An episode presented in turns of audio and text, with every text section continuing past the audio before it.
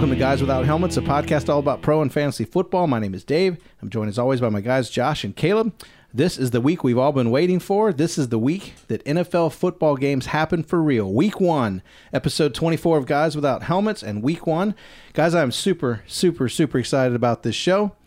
We are looking at the schedule. I think it's a awesome week. Not like last year where we had several games on Sunday night. We're wondering why these two teams were playing. Let's talk about it. Let's unpack it. Right off the bat, Thursday night, we've got the Dallas Cowboys visiting the Super Bowl champion Tampa Bay Buccaneers. Love it. Love it, love it, love it. Should be a good game. I mean, I hope that it's a good game because I'm a Dallas fan. But I think Tom Brady usually starts out slow, but I think that being the best defense on that team, that it's going to be a really good game to watch. Yeah, I'm obviously excited to see the return of Dak Prescott. He went down early, obviously early last season. It's gonna be good to see him back, and it's good to see that the offense and what's gonna look like with him under center, with the second year of CeeDee Lamb and Amari Cooper, and obviously Ezekiel Elliott resurgence. Yeah, I think for me as a Cowboys fan, uh, I'm excited the, to see. Obviously, we have a ton of talent. The defense is going to be the question mark. I was telling the guys at work this week, I hope it's a shootout because if it's a shootout, one, I think you hit it, Josh. Tom Brady traditionally uh, starts off slow. If you're going to get a bad Tom Brady, it's usually early in the season. Uh, they're a little confident. I know that they're definitely uh, potentially overthinking this whole thing. Uh, in fact, um, Coach this week, if you listen to Bruce Arians, he made a comment. He said, actually, and I quote, it's a huge challenge. They're loaded and they do um, all types of things. Uh, I think the threesome might be the best. I'll argue that ours might be too. Uh, it's a heck of a challenge when you're out there with that many guys, Bruce Arians said. In other words, the three wide receivers from Dallas Cowboys are going to be hard to cover, and I think that's going to be an exciting matchup. Yeah, well, we get to see possibly the two best wide receiving cores in the league. Yeah, as well. I agree with that. What else stands out? What else are you excited to see this week? There's a ton. Yeah, I'm excited to see on Sunday the 4:30 game, the Browns versus the Chiefs. I'm surprised it wasn't a, a headline game, like a Yeah. night game. It's it's going to be a great matchup. The, both offenses are stacked. It's going to be a high scoring game. Hopefully, it's going to be a good game. Patrick Mahomes versus Baker Mayfield in that run game. It's going to be real fun to watch. Yeah, I'm excited to see the Dolphins versus the Patriots. Get to see New England with a new quarterback. Obviously, Cam Newton's gone now, so we get to see Mac Jones in his first game. We also get to see Tua on his own without Ryan Fitzpatrick behind him. Excited to see the two Alabama quarterbacks face off. They're obviously in the same locker room during their years at Alabama. Tua was the starter at the time, and I'm just interested to see who's going to be better in the NFL. Yeah, I think it's tough for the Bills and Steelers to have each other week one, two perennial playoff teams. I think uh, that's going to be a tough matchup. Of course, seeing Sam Darnold with his new team versus old team, lots and lots of things to look forward to. Make sure you check out your local listings. I know it's different unless you have the red zone like us, and you'll be absolutely vibing on every single score. So we want to start some segments off new this season that we're going to give you week after week. The first one that we're going to jump into is a lock of the week. We've looked at the schedule. We don't want to give you obvious ones, but we each have a lock that we think is an absolute can't miss win this week. Caleb, throw us your lock if you would. Well, you're starting with me. This one's kind of unpopular. I have Arizona over Tennessee. I think that Tennessee will have one of the worst secondaries in the league this year. This is again my speculation based off their, their depth chart right now. Mm-hmm. I think Arizona's they're going to be uncoverable versus Tennessee because of their wide receivers and Kyler Murray, Kyler Murray being a two dimensional quarterback. They're going to have a lot to cover, and I don't think it's possible for them. I think it's going to be a high scoring game, but I think Arizona's going to win. Okay. What do you think, Josh? Uh, for me, you said it wasn't going to be obvious, but for me, I think it is obvious. I'm picking the Kansas City Chiefs over the Cleveland Browns. That's not so obvious, by the way. Well, last time we saw them play, Kansas City Chiefs barely beat them in the pl- uh, playoffs while they had Chad Henne come in. But the Browns have not won a season opener, opener since 2004, and they did not win, at least from what I saw, at least up from 1996 to 2004. So one win in over 25 years in the season opener. Obviously, the Chiefs are the favorite for the entire season, but the Chiefs have won every season opener under Patrick Mahomes, and in those three years, they put up 34 points, 40 points, and 38 points. And I think that there's no difference in this year from the years past. Well, yeah, uh, the Chiefs are definitely great uh, at Arrowhead as well. So good, good. Um, for me, I, I'm going Denver over the Giants. I, I'm, I b- think both of these teams are basically going to be middle to lower of their divisions. But for the matchup, uh, I think that Denver with Teddy Bridgewater and Jeudy and some of the, the matchups that I see, I don't see a lot of offensive um, power coming from the Giants. I'm pretty sure Saquon is going to probably get the all clear. Yep. He's Uh, gonna get cleared, but I don't. I don't think he'll get like 25 Yeah. carries or anything like that. and I just don't see the firepower in the Giants. So uh, I, I think that you can count on Denver. Go ahead and winning that one. Yeah, and I believe Denver. They have like the highest win rate for the season opener. With a couple of other teams, it might have changed, but I think that they are one of the highest in the first week. Yeah, I just I just like it. I, I don't know, and you guys tell me if I'm wrong. I think Teddy Bridgewater this could be a good good solid fit for him because he does like to, to throw the ball downfield. I think he's got some weapons, and I think Elway's really excited about him being there.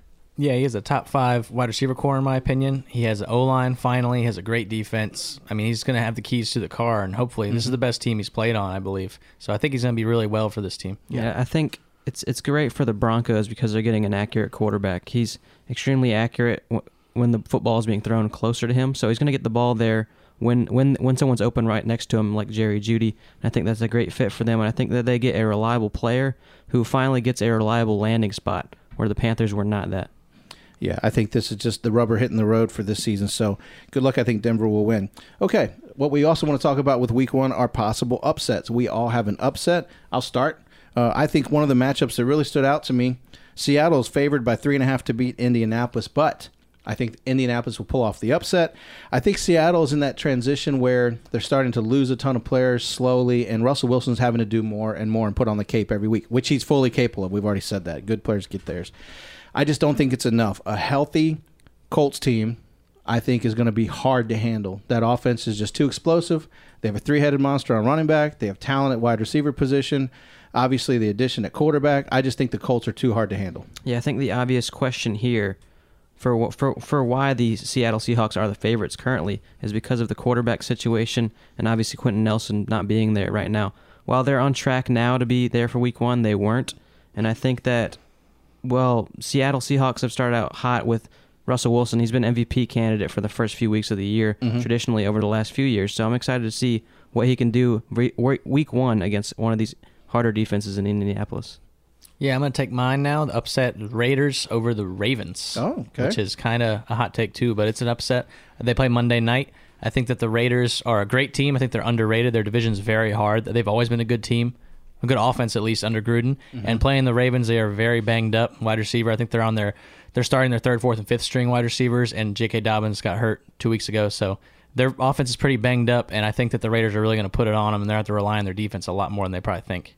Yeah, I'm excited to see what that offense is going to do without their lead running back there. Obviously, Gus Edwards has been there for the last couple of seasons as kind of the second string guy. He had a few games his first year where he was the starter, but I'm excited to see how they change up the passing game. Obviously, with the addition of Rashod Bateman, he's not going to be there for week one, but I think this is, if there's a game that the Ravens could lose, it's definitely with the injuries that they have this early in the season. Okay, and th- for those of you that are taking note, the Baltimore uh, Ravens are favored by four and a half points to beat Las Vegas, according to Vegas at the time of this recording, at least. So, Yeah, Okay. you, you can't sleep on the Raiders. I mean, there there's games where they go and they beat the Chiefs, and they they usually hold their own in big games like this. So I think it'll be a close game. I think another game they won last year was even against the Saints. So they hold their own against big teams. I think they kind of play up more often than not. yeah, and I think to, to add to that, they are super dangerous because just as we were going through it last night, Josh, just watching Carr to Waller on highlight reels, if you were an alien doing the eyeball test, you'd think they're the greatest guys in the world because the way they lock up is just out of this world. Yeah, and their offense, I think, is criminally underrated. I mean, they have emerging wide receivers. Henry Ruggs could break out. We don't know. Right. Bryan Edwards is looking to be the guy at camp right now. Darren Waller, obviously, is a top three at his position. They have a two headed running back game now, Josh Jacobs and Kenyan Drake, which is really nice. They're becoming a more of a two dimensional team than just a pass heavy team. And if they could stay healthy, they could be really good. Yeah, and I'm, I'm excited to see what this offensive line is losing their their best tackle and Rodney Hudson, who's now on the Cardinals. They just lost their offensive line for free, basically, and I feel like they've been losing players on defense more often than not for no reason, just hitting free agency or cutting them. I believe they cut Tanner Muse today, even. So they're losing a lot of depth. Their offensive line is down. I'm just I want to see what this offense can be, and if Derek Carr is going to be one of the sack, most sacked quarterbacks in the league this mm-hmm. year. And also, they're playing at home for the first time in a, high, a headline game on a Monday night With with, fans. yep, with close to full capacity or full capacity, which is going to be it's a real good ego boost for the team, and they're going to play up, especially against a hard competitor like the Ravens. Yeah. yeah. basically both these teams are down either from injuries or losing players in free agency and i think it's just going to be it's it's a toss up for what these teams can produce this early All right, now we're not talking lines. You're saying Vegas is just going to win, period. The Raiders are going to win. I believe so. Yeah, Okay. And then, like I said, the line set at that's my upset. four and a half. Okay. Go ahead, Josh. You have something before we move on to yours. yeah well i was going to go on to mine but Let's you do it. No, no, Okay. I'm, I'm ready. Let's Well- get this upset. my upset of the week is philadelphia over the falcons in my opinion i don't think this should be an upset i think the eagles should be the favorites but they both have new head coaches nick sirianni and arthur smith the Eagles have one of the highest or one of the best rush defenses in the league. When you look at the Eagles' offense, they obviously have Miles Sanders now, who's healthy to begin the season. He was injured last season. Jalen Hurts is the starter. They notified him of that. And when you look at the Falcons, when the Falcons defense, they have number one corner AJ Terrell, who was a rookie last year. He let up a ton of yards last year. wasn't super reliable. He let up a ton of yards. Fabian Moreau with the Washington football team last year is now their number two. I just think losing two defensive-minded coaches, the defense already allows about 400 yards per game with Tennessee Tennessee Titans last year, Houston Texans, Jacksonville Jaguars, and Detroit Lions. They were one of the bottom defenses. They're going up against a healthy Eagles team with an offensive-minded head coach and a stout defense. And I just, I just don't think Mike Davis can be able to establish the run against his team. I think the passing game's in question with obviously a rookie tight end and Calvin Ridley. Behind Calvin Ridley, you have Olamide Zaccheaus and Russell Gage, who haven't been very efficient or explosive. And I just think that if they can somehow put the running game down and only have to rely on Calvin Ridley, I think that's going to be a bad game for the Falcons. Yeah, I agree, and that's a great catch because looking at it now that you've said it, I kind of feel like why on earth is Atlanta other than maybe they're at home, but that three and a half's a lot to be at home, you know, just to be an edge for being at home. Yeah, I don't know. It's There's just a lot of uncertainty on both ends, so they just put the that at home favorite probably. Yeah, no, I would agree. Definitely a good pick, Josh. That's that's excellent. Okay, one more from the schedule we want to talk about. We want to talk about hot takes of the week. Hot takes meaning something that we want you guys to look out for that, that you're going to hear here first that we think is going to be exceptional and happen. Who wants to go first? I'll take it. I think that Ben Roethlisberger. Now this is a hot take. Don't shoot me. Ben Roethlisberger throws more touchdowns week one in this matchup than Josh Allen. Let's go. Okay. I think Big Ben has a lot left in the tank, especially with all these weapons around him. I mean, he has a new running back that is a receiver. He's Yeah. going to get probably five to ten receiving touchdowns this year when, if he's healthy. I think Big Ben's underrated because last year we saw him struggle a little bit. He did go eleven to oh, zero, not because of his arm, but because of the scheme and his defense. But I think now with this new resurgence at running back, it'll open up the offense way more, and he's going to be really productive. Yeah, we've talked a lot about the the offense being more balanced with the Yeah. running game and everything. I think the offensive line's a little bit better than people are giving it credit for. Obviously, they lost a ton of players, but I think David DeCastro was kind of towards the latter of his career. He wasn't doing as well as he usually does, so he's kind of just a name on the offensive line. And they replaced him with Trai Turner in free agency, who was consistently a Pro Bowler when he was on the Panthers. He got released because of money last year, and the Steelers got him for free. So I think that's kind of an upgrade there, as well as center. You can't you can't do anything about retirement. Mike Poun- or Maurkice Pouncey retired, one of the better centers in the league. So I think that's the biggest loss, and I think that they have a, they have a lot of young depth. So I think it's a big question what they're going to do, but I don't think it's as bad as people are saying. Yeah, I think another encouraging thing for preseason, at least when he was when the first team was out, Big Ben was out. He was throwing the ball really fast. He was getting it out two or three He seconds. he Fast the- reads. Sorry, he was one of the fastest releases in the entire NFL. Yeah, I think that offense is going to be different than years past, and he's just going to sling it. Diontae and Harris short, and he's going to air it out. Got it's going to be arm tight. It's going to be great. that torque I, I think he's going to be really good. and That's why my hot take. He's going to have more touchdowns than Josh Allen week one. All right, Josh. What about you? What's your hot take coming up for this week? Okay, my hot take is Brandon Aiyuk will outscore, as in touchdowns, all of the Lions receivers combined. I think he'll have several touchdowns in this game. Over his last six games last year, excluding the game where he got hurt early against the Cardinals, he had 568 receiving yards and four touchdowns. That's 94 yards per game. That was most in the league. And the Lions have averaged or allowed over 420 yards per game. And while the the quarterback situation and uh, the 49ers is confusing right now. Jimmy Garoppolo will more than likely be the starter, as it has been last year. And last year he was doing this with Nick Mullens. So I think it's already an upgrade no matter what the quarterback situation is. And the Lions are a brand new team, brand new head coach, and their cornerback situation is just not good. Jeff Okudah was not good being drafted in the top five last year. Then you look at the other corners, uh, Amani Oruwari, I don't even know who that is, and they have two other rookies on the other side. So their cornerback room is not good, and I think that this is an upgrade across the board for Brandon Aiyuk, and this is an easy matchup. Yeah, and I just want to parrot that. I had Brandon Aiyuk written down for a later thing, but he, he averaged 18 fantasy points a game when he was healthy. And he's playing the Lions, which gave up a franchise worst 6,700 yards last year and over 500 points last year. Oh, so the they're Lions. abysmal. No offense, Lions fans, but I think they're not getting much better this offseason from last year. So I think Brandon Aiyuk will eat. They didn't do enough to, to correct the problems Right. from last No, year. and they don't really have any hope to answer on offense either. I mean, Jared Goff, he they have a rookie receiver in Amon Ross St. Brown, who you think would kind of assume the Cooper Rupp, Cooper Kupp role. Right. But I don't know if he's going to score as many touchdowns as Kupp traditionally does, and he'd have to be dumping it off a lot to D'Andre Swift, who is questionable in Week One. And I just think it's confusing offense, brand new head coach. The defense is not the, the- especially the secondary is not what you'd want or expect, especially since Jeff Okudah wasn't the guy that they planned they would have. And I just think it's very up in the air for them. I don't think they're going to be able to do much in week one. Yeah, no, excellent, excellent points. I, the poor Lions. To, to say they have no hope.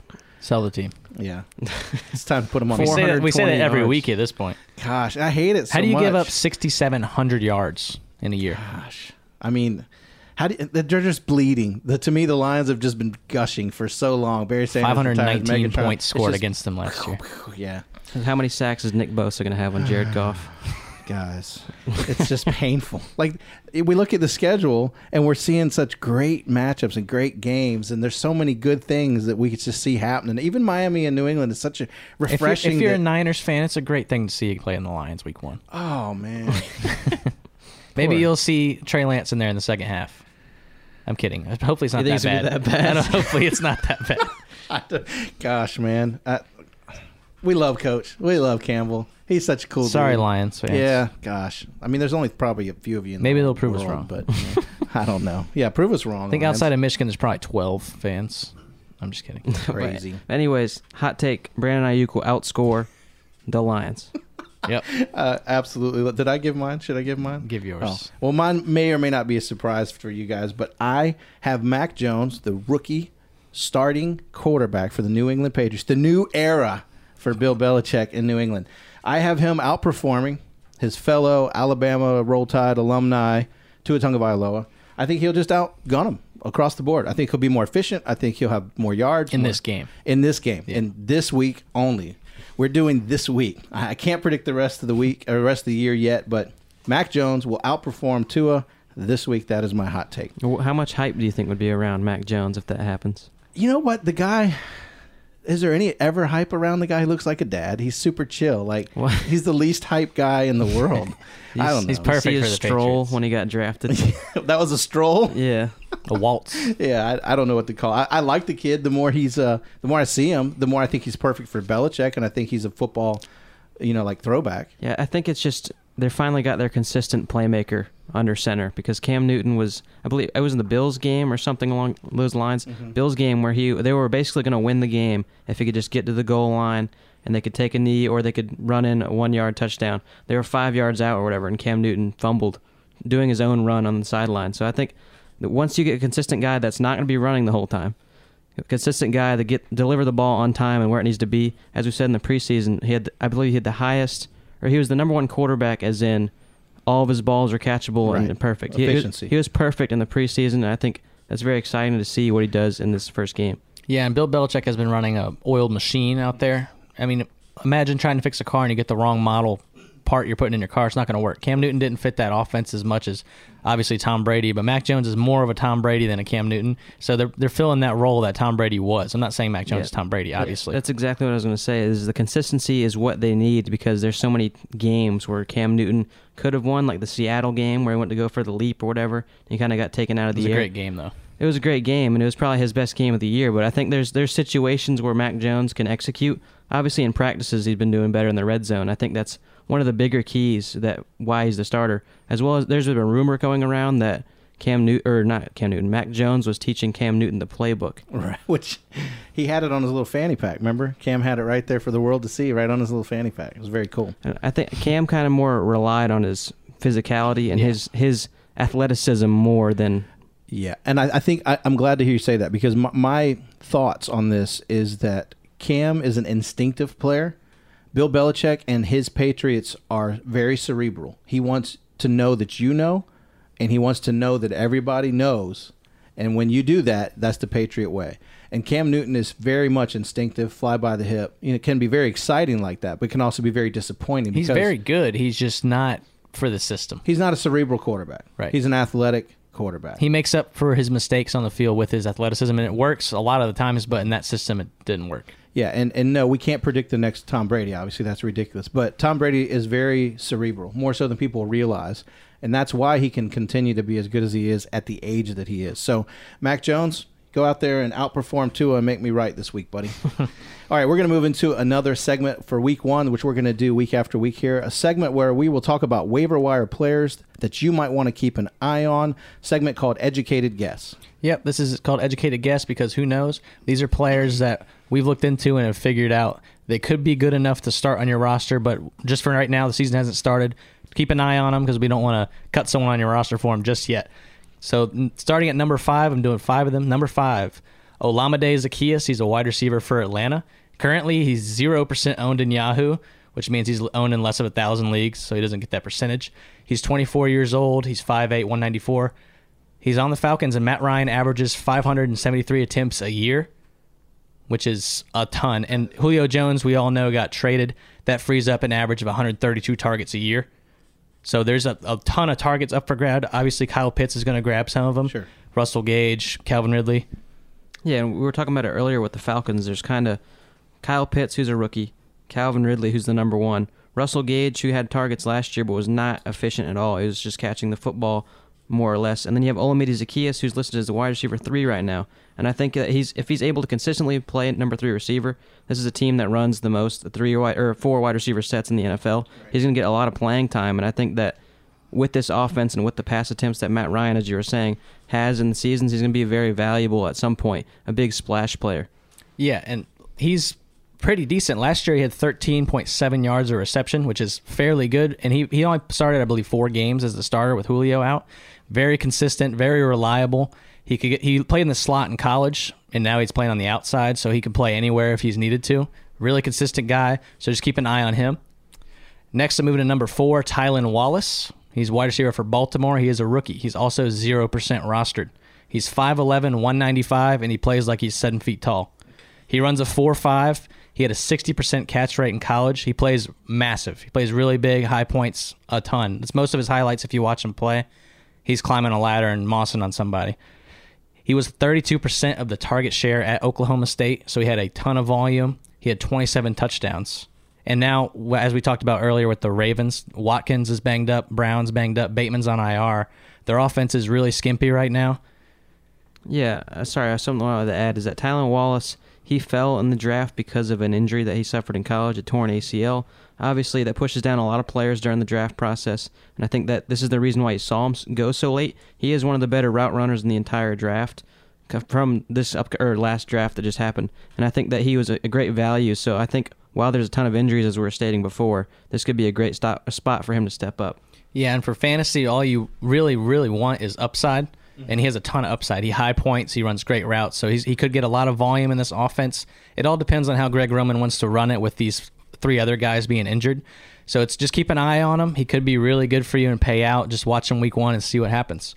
So moving to number three, Chris Evans, Captain America, 40 years old, started acting in 1997. No, I'm just kidding. He was a rookie from Michigan. He's a running back. He's on the Bengals. He's 5'11, 210, and he plays really big. He runs over people. He can catch really well. He ran an unofficial 4 4, and he averaged 5.6 yards a rush in college, and he had 50 catches and averaged 10 yards a catch. So he's a dual threat running back. He is behind Joe Mixon, but he's a great handcuff because if Joe Mixon goes down, he's going to get a bulk of everything. Yeah, he played extremely well in the preseason for the Bengals, and he's he is assuming that Giovani Bernard role in this offense. He's he does everything really well, and I think that he got pushed down because of the Michigan offense. We saw players like Donovan Peoples Jones, who got drafted late last year, number one recruit in, out of high school, and he's been very well or very good for the Browns. He hasn't been getting a lot of playing time because of the two guys ahead of him, but he is going to be a good player in this league, as well as Nico Collins, who went in the third round. He could have gone higher, but he never got the volume in college. And then you obviously have Chris Evans, who got held back in Michigan, and then immediately comes to the preseason and looks like an even better player than. Mm-hmm. Yeah, I, I think he's one of the top handcuffs because if Joe Mixon does get hurt, which historically he has, he's only played, I believe, 20 games in four years, so it's not encouraging. And I know they don't do committee in Cincinnati, but they do let other They- yeah, they touch have a change ball. of pace Yeah, back. Yeah. regularly. It was Gio Bernard, but now he's on Tampa Bay. He's 1% rostered in Yahoo, Mm-hmm. Chris Evans, and he reminds me a lot of Damien Williams when he was on the Chiefs. A guy that can do everything. He's not an elite talent, but he can do everything great, and he's going to get some snaps on the field because of that. So I'm moving on number two, Josh Palmer, rookie from Tennessee. He's drafted to the Chargers, wide receiver. He's 3% owned. I don't know why. I'll tell you why you should pick him up. He's 6'2", 210. He plays very big. He catches 70% of his balls, and 70% of his balls were first downs in college. So he's very efficient. PFF compared his intangibles, like route running and where the angles he plays on the field, to Jordy Nelson. It's kind of a stretch. But Jordy Nelson wasn't the best talent, but he knew where to be and what to do on the field, and that's why I see in this guy. He's physical. He matches the corner's aggression. So if the corner's super aggressive, he's going to match that and overpower them. He had no quarterback in college, effectively. I don't even know the name of the Tennessee quarterback. So now he's moving to an offense with Justin Herbert. And Justin Herbert threw 4,000 yards and 31 touchdowns last year. as a rookie. Yeah, as a rookie. But he, there's a ton of opportunity for Josh Palmer in the system. Yeah, and something I wanted to say about Josh Palmer is he played for Tennessee. That's also where Marquez Callaway played, who is now going to be the wide receiver one for the Saints while uh, Michael Thomas is out. And I think that's something to add because he didn't. They weren't even starting Marquez Callaway because of Josh Palmer. And that's while he's the number three on the Chargers and Keenan Allen, Mike Williams are still there. This is going to be a high passing offense with one of the best quarterbacks in the league for fantasy, at least. And I think that he's going to get a lot of opportunities on this offense, as you were saying. Yeah, and I know it's a ton of information about these guys real mm-hmm. fast, but that's kind of the point of the segment. Yeah, yeah.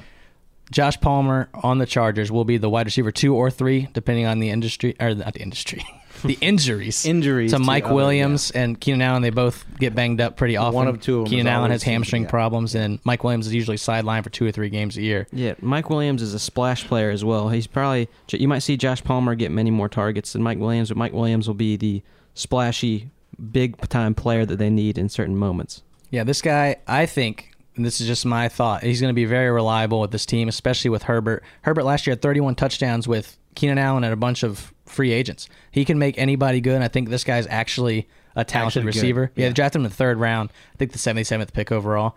So they drafted him pretty high enough to use him, and he's going to be used. Yeah, they drafted him pretty high as well as showing their commitment to him. They cut the one competitor on this roster to him in Tyron Johnson. He got released uh, for a roster spot just because they think they didn't need him. So uh, Josh Palmer has certainly locked down that wide receiver three position, and for the reasons I stated before and the reason that you said, I think he should be a pickup as well.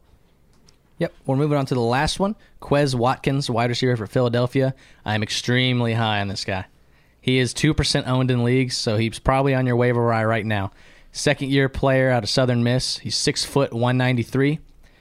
He averaged uh, 15.1 yards in college. Guess what his average yards per catch in the NFL is right now? Just guess. Throw out a number. Including preseason? yeah, just throw out a number. Oh, uh, 16. 15.1. He averaged the same yards per catch in college and the NFL last year, which is very consistent, very good sign. He runs a 4 3, so he's flying. Most of his yards come after the catch. He's a big yak guy. I don't want to get too hype on him, but he reminds me a lot of Beckham, how he can take the ball and just stretch the field. That's kind of a hot take, but when the quarterback, hot yeah, when the quarterback, I'm not saying he's Beckham. No, no, he I know, plays I like. Beckham. Yeah. He can high point the ball very well. He's aggressive. He can catch on people.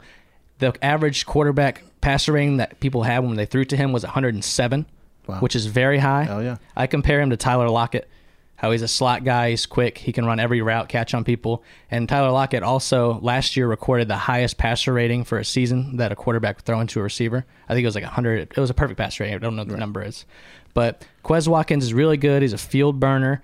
Super fast, contested catches and I think on the Eagles it's going to be really good because of the dump offs they're going to have. They have a questionable O line. They have a really fast paced offense with a two dimensional quarterback in Jalen Hurts.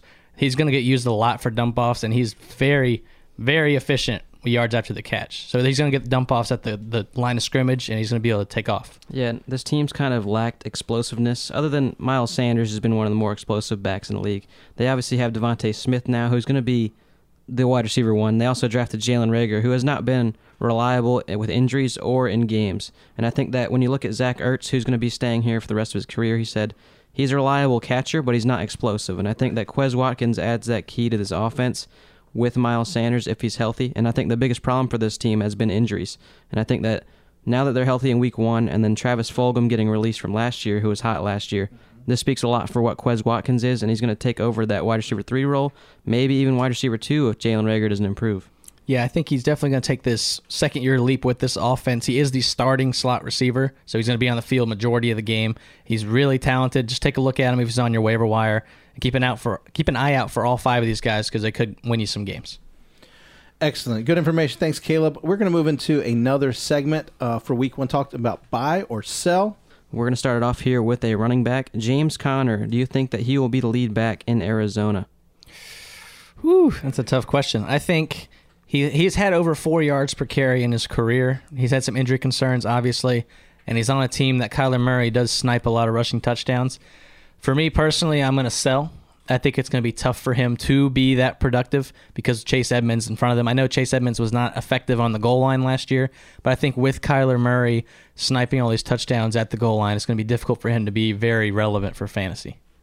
Uh, yeah, James Conner is not a consistent running back in the NFL. If you look at his numbers, um, there's a reason that Pittsburgh didn't keep him around. So I'm not particularly hyped. So much so on my fantasy leagues this year, I've kind of avoided him. I realize that he and Chase are going to share, but I think that Chase will get the Lions' share of those carries. So I'm going to sell. I think James Conner has seen his better days behind him.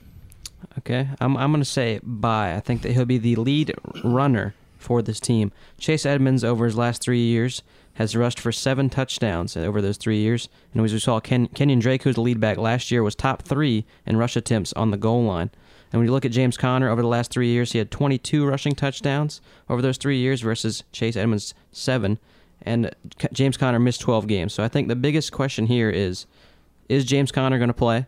And if James Conner doesn't play, obviously it's Chase Edmonds' backfield. Mm-hmm. But I think what they've shown us for Chase Edmonds not getting any carries on the goal line, having very few touchdowns over those seasons, I think that he's just not going to be the lead back on the goal line. I think that if the running, if the rushing touchdowns do not go to Kyler Murray, they're going to be James Conner's. So you all both said sell. We yep. both said sell. I'm yeah. selling James Conner. I'm not sure that Chase is their answer either, but looking at his numbers, I mean, I feel like Conner, he had 900 yards three years ago, and he's been declining ever since. His average is not great. Like you said, he did have those touchdowns, but he had 12 in 2018, then only four, then only six, which is clearly a decline from when he was in his peak three years ago with Pittsburgh. I just, I just don't like him enough to put him on a fantasy roster. Yeah. Well, what I think at least is when we saw with the Steelers last year, the the offensive line obviously was declining. DeCastro isn't the guy that he used to be. Villanueva started getting expensive, and he wasn't playing as well as he did the years prior. And then Maurkice Pouncey's retiring.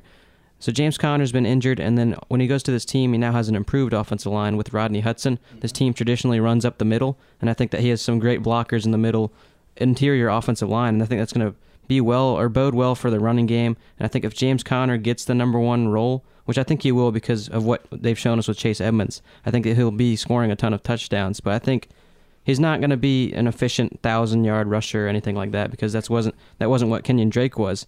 And I just think that if he's if he's the lead back, he's going to be because of touchdowns. Okay.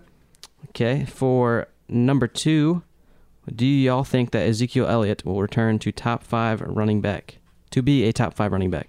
I am buying Ezekiel Elliott. I think that with Dak back, they are going to be a top five offense. And I think, I mean, you look at Ezekiel Elliott in his career so far over the past half decade, he's been a top three rusher in yards and productivity he's a top five rusher still. I think last year was a throwaway because of the injuries and the new coach and the COVID season and all that and the fumbling problems. I don't think he repeats that. I think he gets right back on track where he was two years ago. Yeah, I, I have to echo. It's very simple to me. Healthy Dak equals a better Zeke. It's just it, it it's a no brainer. Also, uh, for people that think that his numbers have dropped off ridiculously, they really haven't. I mean, he had 979 yards last year. He was very close to that in 2017.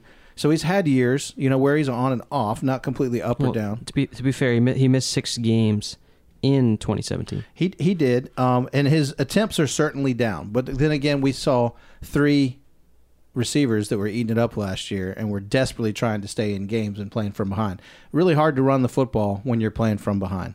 Um, so I think again, healthy Dak equals better Zeke. I think that he is in fact going to just be made better by the fact that his quarterback's there. The pressure is going to be taken off, and you, then you're not going to know if they're going to hand the ball to Zeke or if they're going to pass instead of playing from behind like last year. Yeah, yeah. I think you, you've never seen we've never seen Ezekiel Elliott without Dak Prescott, and when we saw him last year, at least people think he fell off magically after Week Five. But in those games with Dak Prescott, he had 27.7 points, 20 points nearly 20 points again, 20 points, and 23 and a half points. He was on pace to be a top five back and even closer to top three back last year, and I just think that you're, you're going to see that again with Ezekiel Elliott. As you said in 2017, he kind of had an off year, and that was because he missed his first six games.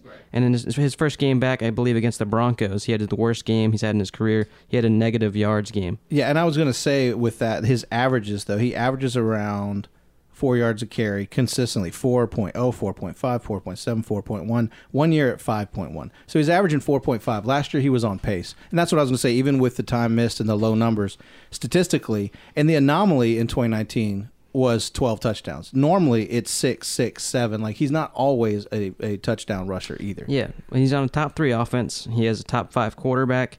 He's been he's been one of the leading rushers in the league in the years that he was or where he wasn't suspended A and last year he was always been a top five running back. He's one of the most or one of the highest rushing totals in the league, as well and get, as well as getting a ton of receptions. We saw with Leonard Fournette a couple of years ago, he wasn't efficient, couldn't get on the goal line, but I believe he had one of the highest receiving totals for the running backs, and that's what made him a top tier back. And I think everything is up for Ezekiel Elliott, and I just think that he did not fall off magically just when Dak went down. So we all buy Ezekiel. All buy. Buying. Got it. We're all buying. And on to the next one. Is Sam Darnold the real deal? I, oof, this is a tough one for me. I think not, it's not for me. All right, Go I think he's better than what the what they've had at the Panthers, but I'm gonna sell him for him being their guy.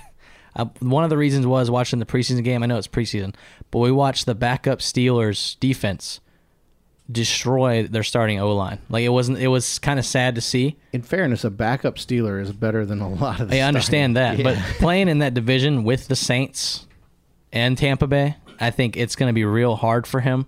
I'm I'm going to have to sell Sam Darnold. I think it's good that they have him in there with Robbie Anderson, people he's like well aware of, but I don't think that he is the answer. I think he's going to be better than Teddy Bridgewater in that system, but I just don't think he's their guy permanently. Yeah, and, and going with the O line, they've lost players as we said before, like Trai Turner, and now they have they have John Miller who's out on the COVID list for this week, so they're going to need Deonte Brown, the rookie, to start at right guard. Their offensive line, Matt Paradis was getting beat against the Steelers. Taylor Moton was getting beat against the Steelers. It's just not it's not what you want to see for this offensive line in matchups like that. And they have new names at the tight end position, like Dan Arnold, and they have Sam Darnold, obviously. Yeah, I think the biggest thing is Christian McCaffrey. He hasn't had a running back like that on the Jets, and he's going to have a reliable option to dump off to takes whenever. so much pressure off when you know the guy is a gangbuster running the football. I think for the first game of the year, he's playing the Jets, which is kind of a revenge game. Woo. Yeah. But I think it's going to be looking good for Sam Darnold because it is a revenge game, and the Jets have lost a lot of their pass rushers this offseason. It's been brutal for them. So I think they're going to look pretty decent week one, but I think that's going to be a, a false alarm. I think that they that they're going to struggle with that O line being so skimpy, and it's going to be really hard for Sam Darnold to be productive. Yeah, anyone close to me who has watched me watch football, watch how disgusted I get at Adam Gase having the keys to any car in the NFL. And he's had the keys to a shiny car down in Miami that he ruined, and he had the keys to you know this New York Football Jets team. Um, uh, just as simple as as Dak equals healthy Zeke. Adam Gase ruined this man, and I don't think the damage is done. I think that he can be coached up. I think he can be better. I think the question is, will he respond to the change of environment favorably? He, like you said, he certainly has more weapons, and CMC's my guy. You know how much I love this guy. I, I beg and barter in fantasy every year and do pretty well with him. Uh, I think he's in a better environment with a quality owner now, a guy who came out of that Steeler system who owns the team, and a better coach. And I think they, if you if you watch the stuff behind the scenes and watch what they're doing, I think they're quietly putting together something they're very happy about, and that gives me a little hope that he will get better. How much better? I don't know. I'm buying just because I think uh, he's an upgrade, and I think for now everybody on board believes he's the man, and that alone gives a confidence boost. Yeah, I understand what you're saying about the buying part. I'm not. I disagree, but I think being with Joe Brady and that good offense, fast-paced offense, and all the weapons around him, with the new receiver and Terrace Marshall and Robbie Anderson and McCaffrey, and yeah, I think Sam Darnold is in a better spot he's ever been in his entire NFL career. But I still think with that O line, it's going to be too big for him to overcome, especially like I said before, playing against both people in his division, the Saints and the Buccaneers.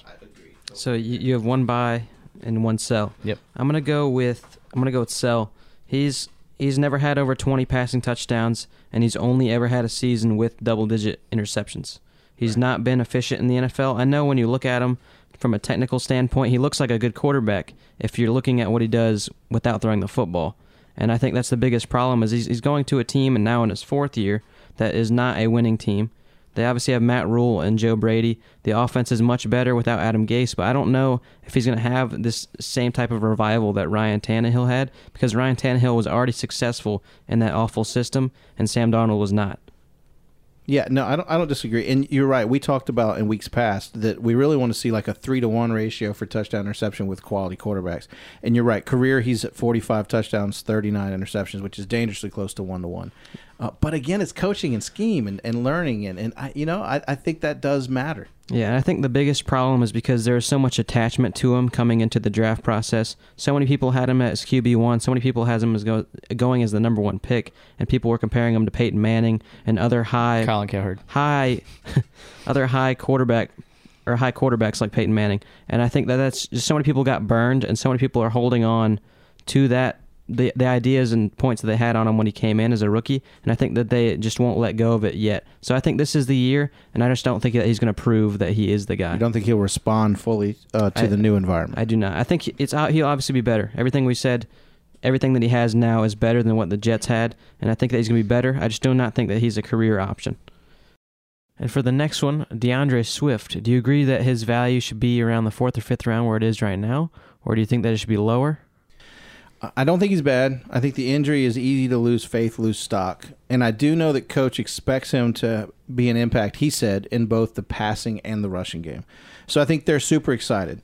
Uh, according to Sleeper, he's currently RB16 with an ADP of 27.9 in half PPR formats. So there's a lot of things that are pulling you in the direction that, that he could be. For me, he's a sell. Uh, he's part of a committee. That's the bottom line. And Jamaal Williams, to me, is the RB1 that will emerge on that team, not Swift. So I'm saying sell. It's pretty hot takeish.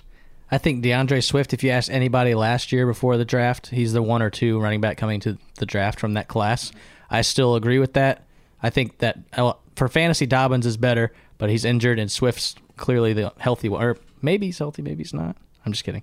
I think he's on a terrible roster. There are injury concerns, but I think you shouldn't be concerned about his groin because it happened months ago, and it was, I believe, a grade one or grade two strain. Which Jamal Adams last year, safety for Seahawks, he had a grade two strain, and he missed six seven weeks, six two seven. So he was back. So even if it was serious, which it doesn't sound like it is because they're taking their time. He's practicing. He's doing some good things in practice, and I think he's he'll be back by week one. But I think the week one matchup is a different reason why he's not going to play much because they're playing the Niners, which is a tough team to play against. So you're buying. I'm buying. I think D'Andre Swift is amazing. I think he's the only viable fantasy option on this team, the Lions. I think he's really good. I think don't fade him because his injury.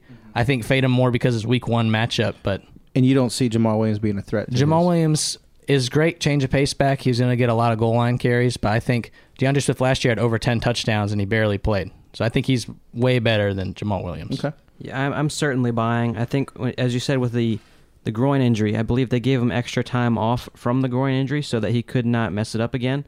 And I think the concern was that he's not conditioned enough to. It's, it's a concern. It's not true, but conditioned enough to be ready for week one. So the groin was no longer the issue, from what it sounds like. I believe Dan Campbell's referring it to it now as a a sore groin, not a groin tear, groin injury like that. And I think that what you're getting in D'Andre Swift is extreme efficiency. That's that's super valuable in the, in the late third to fourth round, even fifth round now for some reason.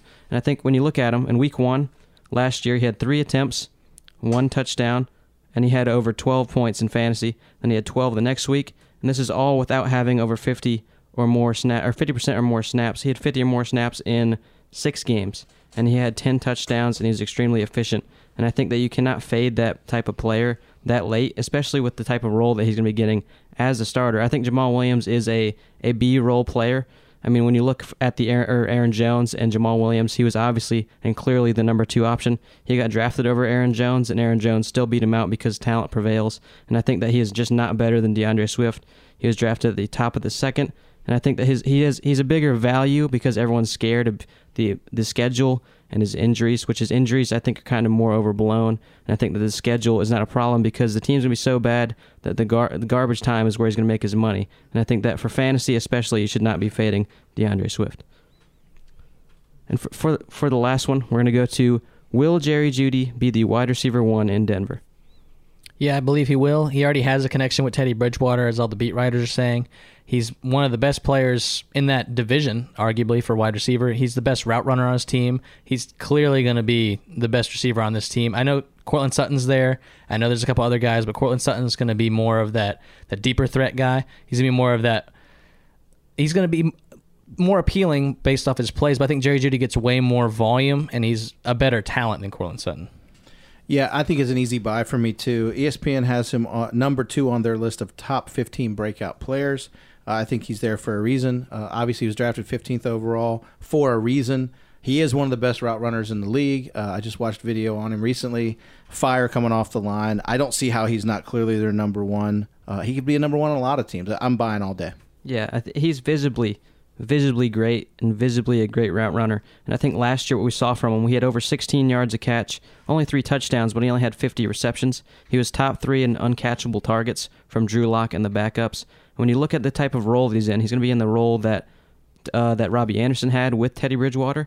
And as we saw, Robbie Anderson, he had 136 targets, 95 catches, over 1,000 yards. Typically not what Robbie Anderson does. And Jer- Ro- Jerry Jeudy's a much superior player in the same role. And I think that we saw games from Robbie Anderson 114 yards, 109, 112, 77, 94, 84, getting a ton of yards, ton of targets. And I think that he's going to be getting the same thing, but he's a much superior player with a better team.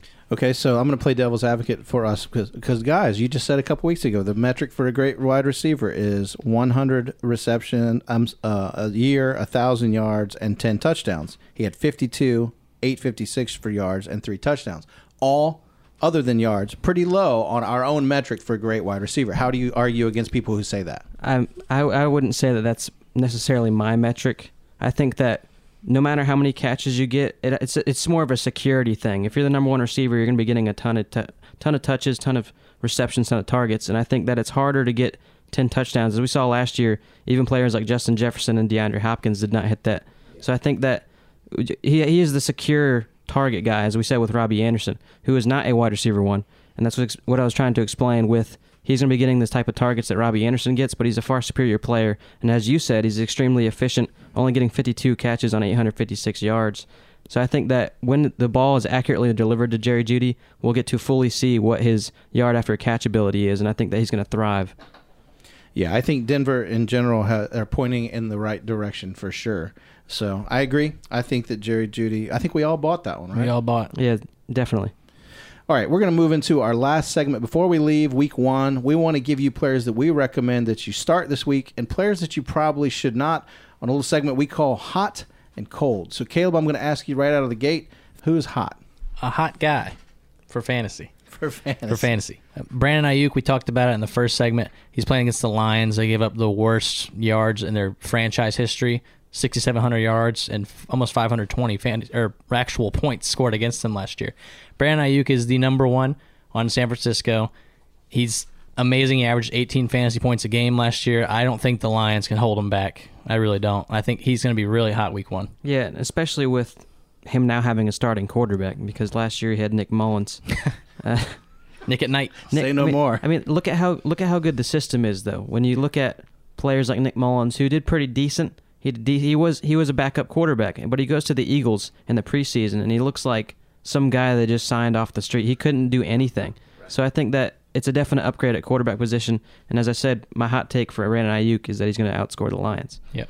But for me, uh, my my flex or my my hot here is Marquise Brown versus Las Vegas Raiders. Their team is obviously hurt. They lost J.K. Dobbins and Justice Hill, and that their team's just injured. And he, Las Vegas allowed over 390 yards per game, and then uh, Marquise Brown had eight touchdowns or eight. He had a touchdown eight out of 16 games. So basically, every other game he was scoring a touchdown. And I think that this passing game is going to open up a lot more versus a team that allows a ton of yards, a ton of touchdowns. I think this is a great spot for him to thrive when they have to lean more on the passing game. All right, who else do you have? Anybody hot that you want to recommend for owners? Josh, go ahead. Uh, for, for me, I was just going to say Jalen Hurts. I think the upset that I said earlier was Eagles over Falcons. He averaged over 23.75 fantasy points per game. They're going against a terrible defense that allows over 400 yards a game. And I just think that everything's pointing for them and the Eagles. I think they're a better team than the Falcons. They have the Falcons have they lost both defensive coaches. Now they have an offensive coach. And the off the defense did not get better this offseason. They brought a lot of people to the Cowboys with Dan Quinn. So I think Jalen Hurts is going to hit in this game. Yeah, I also have an Eagle that's going to be hot. I have Quez Watkins. I talked about him earlier. Obviously, I'm high on him. But he's playing Atlanta. They allowed almost 200 yards a game to slot receivers and tight ends. Quez Watkins plays in the slot. He runs a 4 3. He's going to get a lot of targets. I think Atlanta's not going to know what to do with him, especially when you're talking Jalen Hurts as a two dimensional back and with the run game with Miles Sanders and the other receivers there. I think Quez Watkins will go off. Yeah, they'll they'll both go off. AJ Terrell allowed one of the most or most yards as a cornerback, most yards allowed from for uh, going against receivers. He allowed the most Right, yards. right. Fabian Moreau, same guy. So they have two corners that just cannot cover, and I think that the Eagles are going to hit on all cylinders in this game. All right, so these are players that you should probably consider not putting in your lineup this week. For my cold, the first guy, Kenny Golladay. He's on the Giants. I know he got a bunch of money, but last year we saw the Giants throw eight touchdowns. Not exciting at all. That's all year, folks. Yeah, all year, eight touchdowns. Daniel Jones, but Kenny Golladay, he's in a new system. He's barely practiced because he's had some issues with his legs, which isn't new. But he's playing against Denver with Patrick Surtain, who's there. He's going to get number one coverage, and Surtain's looking like a lights out corner right now as a rookie. And Kenny Golladay, I just don't like his injury history or the attention he's going to get from the defense, and I don't like Daniel Jones at all. So I'm saying fade Golladay week one against Denver until we see what he can do at least. A potential buy candidate later, though. Yeah, uh, he's a buy low after this week if he's terrible. Just Because- talking about this week. Yeah, hot Yeah. and cold. His ADP is already so low, people are already off of him. I can't dish him out in any of my leagues right now because he's that low. Uh, for me, I've been talking about these teams a lot. Mike Davis versus Philly for me is a cold. I know you might have drafted him in the fifth or sixth round, but this position, his position on this team is kind of getting murky with the addition of Wayne Gallman. Wayne Gallman's a great all-around back. When we saw him took over for Saquon Barkley last year, he was efficient. He was good, and I think that he's he he hasn't had a season over 170 carries, and he hasn't had last year. He had four games over 60 rushing yards. And that was against the Atlanta Falcons, the Atlanta Falcons, Detroit, and Arizona. All awful defenses, and beyond that, he couldn't do much. He was getting the goal line work that Christian McCaffrey was getting, and the receiving work, and I think that's that's all he can rely on in this game against one of the top rush defenses. And I just don't think that he's going to be the same or same type of guy that he was last year. Right. One more. I have Sony Michel. He just got traded to the Rams. He's a new player there. McVay, ever since Gurley has left, he's run a committee, but mm. he's always had two or three backs running. I think Sony Michel falls in this Malcolm Brown role that they've had there. I think he's going to be, he's not going to be great for fantasy at all, in my opinion. He's playing against the Chicago Bears, which is a stout front seven. It's going to be really hard to run against, and I think the that the Rams are going to be blowing him out anyway. So I think they might run Sony Michel more than I think, but I don't think he's going to be efficient. They're saying now he's just now learned to play back, which is a good sign, but I just don't like Sony Michel. Maybe he'll fall in the end zone once or twice every other week. Who knows? I, I don't think he's good enough to be the guy there, and he's definitely not worth starting week one against Chicago. So definitely too cold to put Sony Michel on your roster, as Caleb said. So he could be on your roster as a handcuff, but maybe. not as a starter. yeah, flex him on a bye week that you're skimpy, but do not start. I wouldn't start him against Chicago. That's not a good move. I like to see that Sean McVay adds players that do them wrong. Basically, they lo- they got destroyed by the Ravens, and they were putting Raven plays in their in their book, Yeah. and then they now get Sony Michel, who famously destroyed them in the Super Bowl. So So let's get them. yeah, Yep. wow. Guys, week one is going to be off and running. Remember, you're going to want to check out Thursday night game, 820. The Dallas Cowboys visit the Tampa Bay Buccaneers. A full slate on Sunday. If you haven't, we're big Red Zone fans. Sign up. It's not too late. You'll love it. You get to see every uh, every team that gets into the red zone, which is fantastic. Great way to watch football. Great experience. So you have a full day on Sunday as well. The Sunday night game this week will be the Chicago Bears versus the Los Angeles Rams. That's 8:20 on NBC. And of course, we've already mentioned it several times. Uh, the Baltimore Ravens will be visiting the Las Vegas Raiders, and that is the Monday night football game on ESPN. So, guys, it is a hot, hot week starting out for week one.